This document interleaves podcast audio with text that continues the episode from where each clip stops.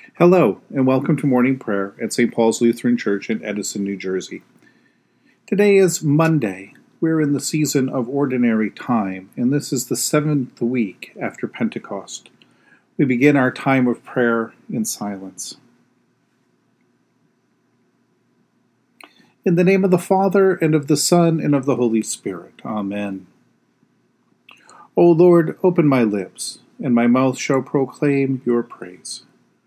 Glory to the Father, and to the Son, and to the Holy Spirit, as it was in the beginning, is now, and will be forever. Amen. Alleluia. Visit us with your salvation, and sustain us with your gracious Spirit. O come, let us worship and praise. Come, let us sing to the Lord. Let us shout for joy to the rock of our salvation. Let us come before God's presence with thanksgiving, and raise a loud shout to the Lord with psalms. For you, Lord, are a great God, and a great ruler above all gods. Come, let us sing to the Lord. Let us shout for joy to the rock of our salvation. In your hand are the caverns of the earth. The heights of the hills are also yours. The sea is yours, for you made it. In your hands have molded the dry land. Come, let us sing to the Lord. Let us shout for joy to the rock of our salvation. Come, let us worship and bow down. Let us kneel before the Lord our Maker. For the Lord is our God, and we are the people of God's pasture and the sheep of God's hand. Come, let us sing to the Lord. Let us shout for joy to the rock of our salvation. You have been born anew through the living and abiding Word of God. Every once in a while in Scripture, we run across some passages where God is, in a way, reminding us that God is God and that we are God's creature. So as we've just prayed and praised God for, we are the sheep of God's pasture. But God is God, and God is exalted.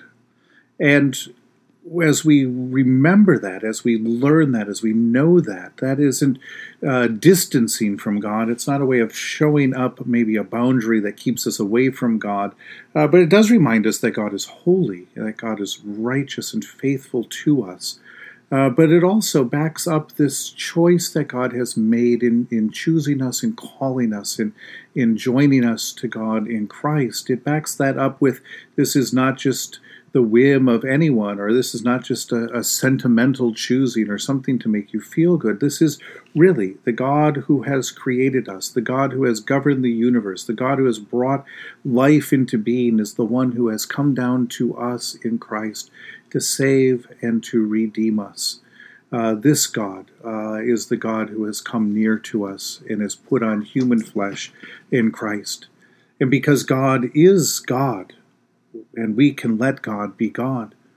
We can put our trust in God to do those things that God has promised for us in Christ.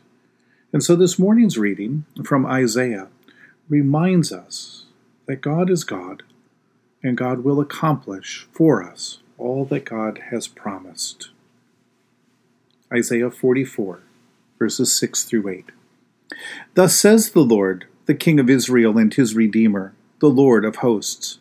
I am the first, and I am the last. Besides me, there is no God. Who is like me? Let them proclaim it. Let them declare and set it forth before me.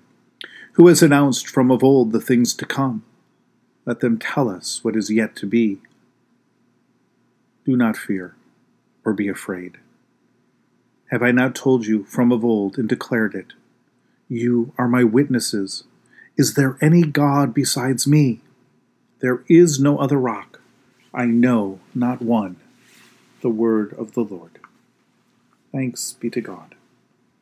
In the tender compassion of our God, the dawn from on high shall break upon us. Blessed are you, Lord, the God of Israel. You have come to your people and set them free. You have raised up for us a mighty Savior, born of the house of your servant David. In the tender compassion of our God, the dawn from on high shall break upon us. Through your holy prophets, you promised of old to save us from our enemies, from the hands of all who hate us, to show mercy to our forebears, and to remember your holy covenant. This was the oath you swore to our father Abraham, to set us free from the hands of our enemies, free to worship you without fear, holy and righteous before you all the days of our life. In the tender compassion of our God, the dawn from on high shall break upon us. And you, child, shall be called the prophet of the Most High, for you will go before the Lord to prepare the way, to give God's people knowledge of salvation by the forgiveness of their sins. In the tender compassion of our God, the dawn from on high shall break upon us, to shine on those who dwell in darkness and the shadow of death, and to guide our feet into the way of peace. In the tender compassion of our God, the dawn from on high shall break upon us. The Lord be with you. Let us pray. Mighty God of mercy, we thank you for the resurrection dawn bringing the glory of our risen Lord who makes every day new. Especially we thank you for the sustaining goodness of your creation, for the rain that waters the earth, for the fruit of the earth that provides for all of your creatures for the new creation in Christ and all gifts of healing and forgiveness that have united us to you, so that we might be your people and you might be our God. For the gift of relationship with others in which we are sustained in this life and find meaning and purpose, and for the communion of faith in your church. For who else, for what else are we thankful? Merciful God of might, renew this weary world Heal the hurts of all of your children and bring about your peace for all in Christ Jesus, the living Lord.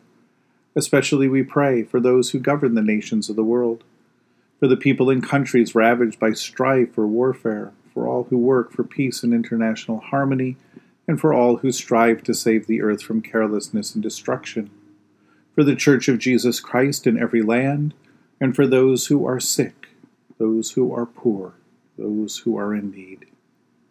For who else, for what else do we pray today?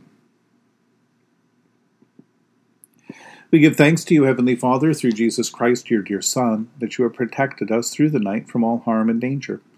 We ask that you would also protect us today from sin and all evil, so that our life and our actions may please you.